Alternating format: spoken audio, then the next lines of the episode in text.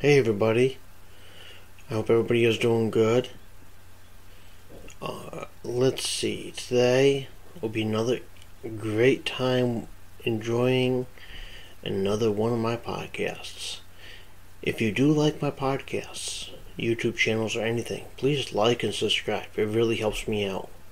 Any feedback will be great too. So let's get on with it.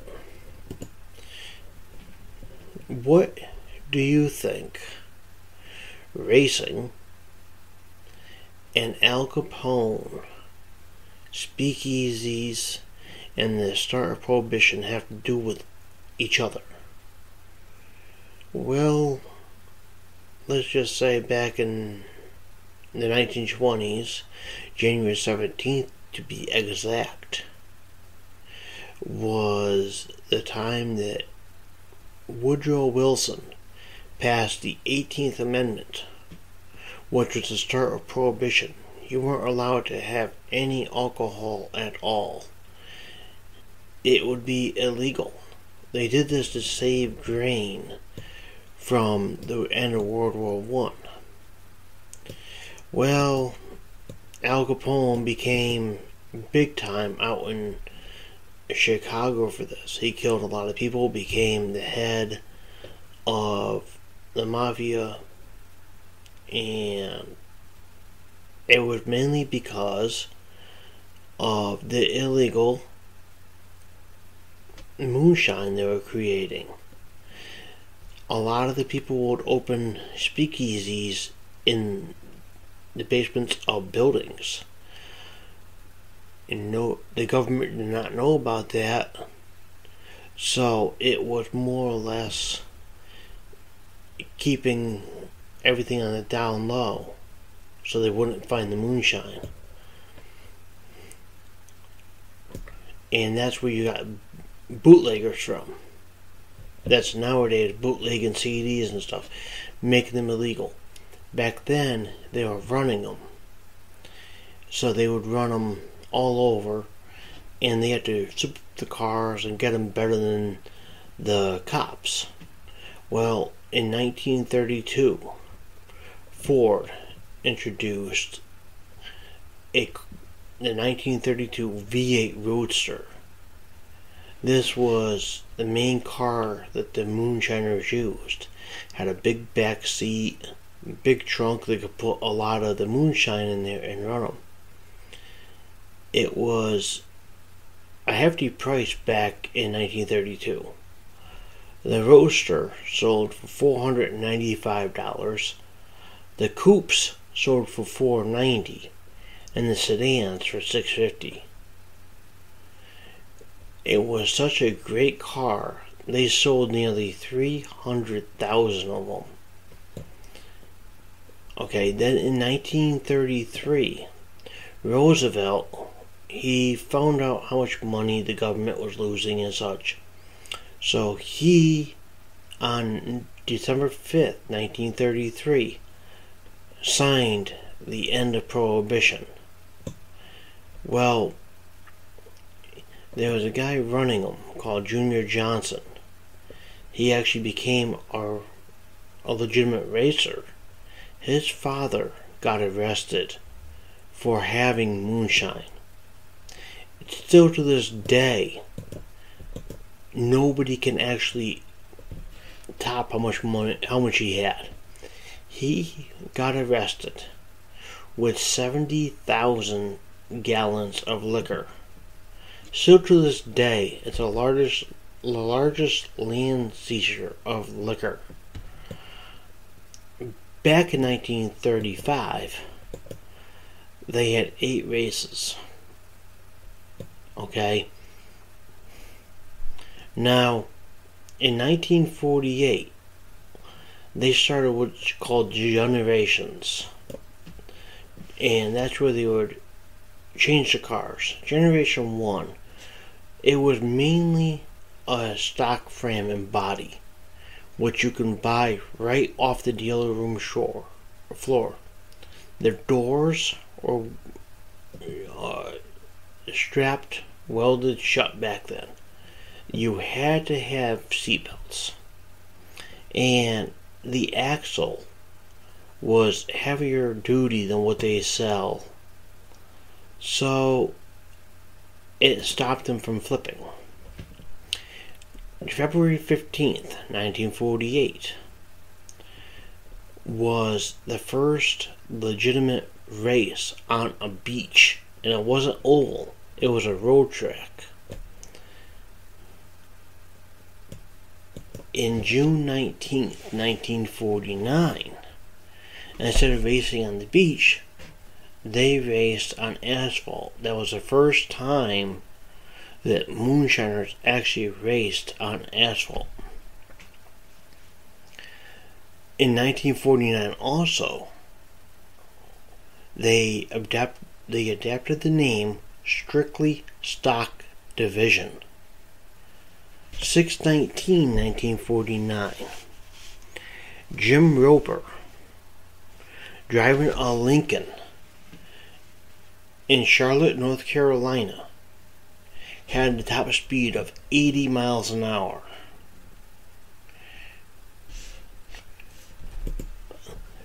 They then, in 1950s, adapted the name Grand Nationals. In 1950, Bill Rexford won the season with a whopping $6,100. Also, same year, the top speed went to 90 miles an hour in one lap. Now, people try different things and such. One of my coolest facts is Tim Flock put a monkey in his car. And they named the monkey Jocko Flock. And he had this going for a few races until the monkey got hit in the head with a nut that came off the track and got hit in the head. And when he got hit in the head, it made Jocko go kind of crazy. So he had to drive around the track and come into the pits with a monkey that was going nuts. When he got into the pits, he told his crew, Hurry up, get this crazy monkey off my back. Well, in 1953, Junior Johnson won the Southern 500. 1955, the Hudson Hornet. First manufacturer to provide factory support to NASCAR teams. Three years after that, a little known guy who would become, in my eyes, the best racer ever. Richard Petty, 1958, raced his first race. In 1964, something I think was a great idea should have been introduced years before. The fire suit were mandated. Some wore them before, but now they were mandatory. Every driver must wear them, or they could not get behind the wheel. In 1966, it was the end of Generation 1. They came out with Generation 2, which was a stock body, but you had to get the frame modified, strengthened. They were going at such speeds now that the frame would actually flex in different spots and could crack. This is when 1969 is the Daytona, Plymouth Daytona. It was so fast, so powerful, and so well aerodynamically made that nobody can beat it. It had the record for doing the fastest lap ever. And NASCAR said, no, we can't do this. That was the only car to get outlawed by NASCAR. Well, push ahead, and only a couple months, and they changed their name to which stood for years called the NASCAR Winston Cup, which stands for National Association for Stock Car Auto Racing. In 1972, another racer, some of you might have heard of him, Bobby Allison, joined NASCAR and raced his first race. Well, Richie Petty went ahead a few months later and got his fourth Daytona 500. And he was racing a Dodge Charger at that point. In 1981 was a Generation 3. They had to still have the strengthened frame, but they reduced everybody's wheelbases. You now had to have a 110 inch wheelbase. So from back tire to front could not be any more than 110 inches. NASCAR downsized the cars to resemble the showroom cars.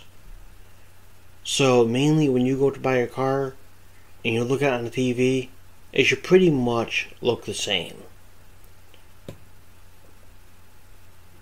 And to get the body panels, you still have to go through the major car dealers.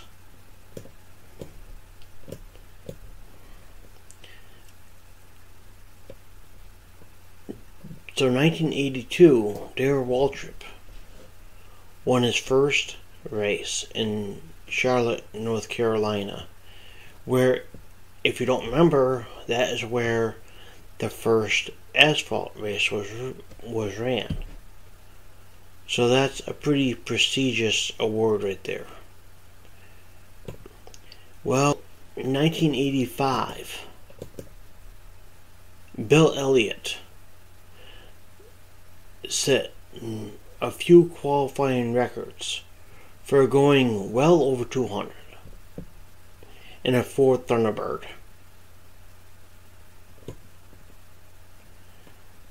Nineteen ninety two Generation 4 cars came out.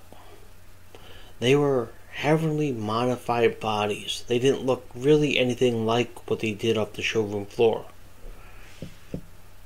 Teams would spend hours in a air in a wind tunnel adjusting the aerodynamics of the cars to get the advantage over other teams. This is when they start coming out with fiberglass parts, fiberglass doors, hoods, roofs, anything like that to get the advantage. Well, in 1995, Chevrolet pulled out the Lumina and decided to throw in a little faster car, called the Monte Carlo. Jeff Gordon drove that car to four championships. Ford Taurus in 1998 was the first four four door stock car approved by NASCAR. Everything else was two door.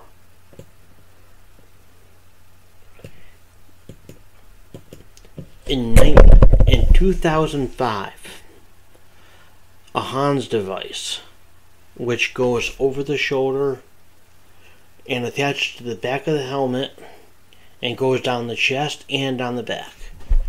It is used so your neck can't flop back and forth, front and back, and so your head cannot move forward and snap your neck.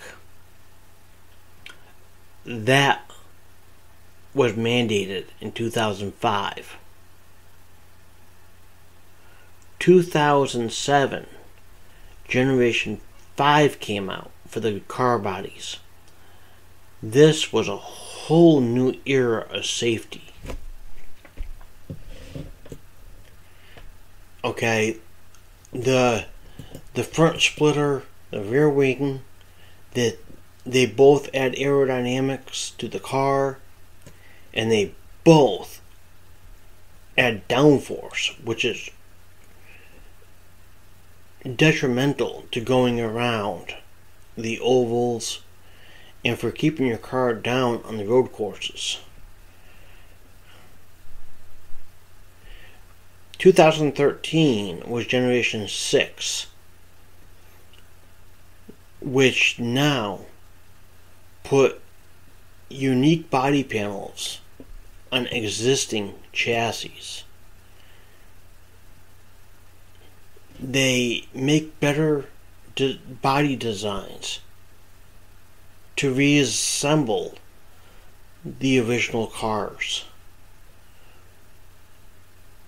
And so up to now, we are racing still on the sixth generation. They are pushing to do a seventh generation. There's a lot of safety features that went into these cars. They now have extra bars. They're not sitting right on the the door anymore. They're more centralized. There's a lot of things that went in to keep these drivers safe. Let me tell you, they're going 200 miles an hour around a circle. People say, oh, what good is that? Well, think about it.